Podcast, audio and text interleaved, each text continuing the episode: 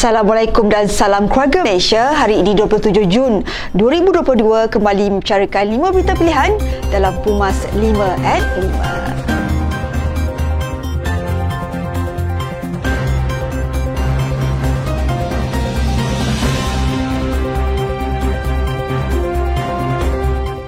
Perdana Menteri Datuk Seri Ismail Sabri Yaakob berkata, kadar pengangguran di negara ini mencatatkan tren penurunan sejak negara berhadapan dengan pandemik COVID-19. Jelas beliau, mengikut statistik Jabatan Perangkaan Malaysia, sehingga April 2022, kadar pengangguran negara telah berjaya menurun kepada 3.9% berbanding 4.6% bagi tempoh sama pada tahun 2021.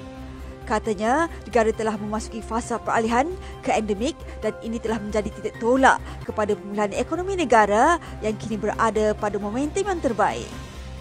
Menurut beliau, situasi ini merupakan kali pertama kadar pengangguran menurun di bawah 4% sejak pandemik COVID-19 dengan bilangan pengangguran kekal pada tren menurun bagi 9 bulan berturut-turut.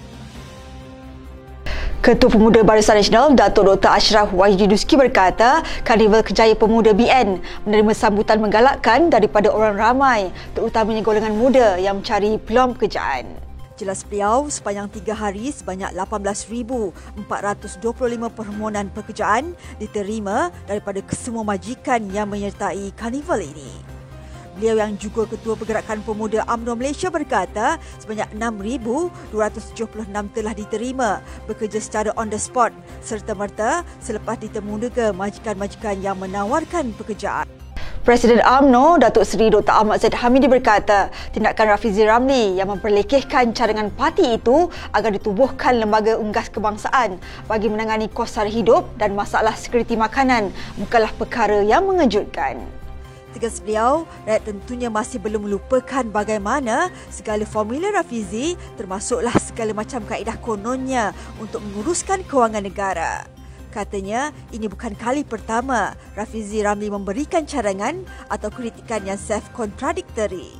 Jelas beliau bermacam-macam formula untuk tuan percuma, pendidikan percuma dan segala macam kaedah kononnya untuk mengurus kewangan negara dengan lebih baik. Tetapi apabila Pakatan Harapan menjadi kerajaan, semuanya hanya tinggal janji. Kata mereka, manifesto bukan kitab suci. Ketua Perengan Wanita AMNO, Datuk Nur Syidah Ibrahim berkata, tindakan pembangkang yang cuba mengaburi mata dengan mengajar rakyat untuk turun ke jalanan dengan mengadakan flash mob adalah tindakan lapor.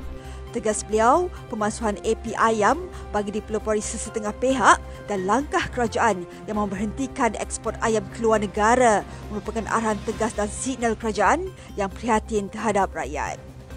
Beliau yang juga Ketua Wanita UMNO Segamat menegaskan pengumuman bantuan keluarga Malaysia melalui pengalihan subsidi yang telah diberikan kepada peternak sebanyak RM720 juta juga sesuatu yang amat baik. Pengurusan Ahli Parlimen Pasir Salak Datuk Seri Tajuddin Abdul Rahman daripada Ahli Majlis Tertinggi AMNO tidak menggambarkan wujudnya krisis dalaman parti. Naib Presiden AMNO Datuk Seri Mahathir Khalid berkata AMNO tidak menghadapi sebarang krisis dalaman ketika ini dan menafikan wujudnya puak tertentu di dalam parti itu. Jelas beliau, Majlis Kerja Tinggi AMNO mengumumkan Tajuddin digugurkan daripada Ahli Majlis Kerja Tinggi AMNO menerusi satu surat bertarikh 21 Jun 2022. Jawatan tersebut telah diganti oleh bekas Ketua Penerangan Barisan Nasional Selangor, Isyam Jalil yang telah mengangkat sumpah pada Sekian saja daripada saya Adib Ahmad. Jangan lupa temu janji kita Isnin hingga Jumaat jam 5 petang. 5 berita pilihan hanya di Pumas 5 at 5. Assalamualaikum dan salam keluarga Malaysia.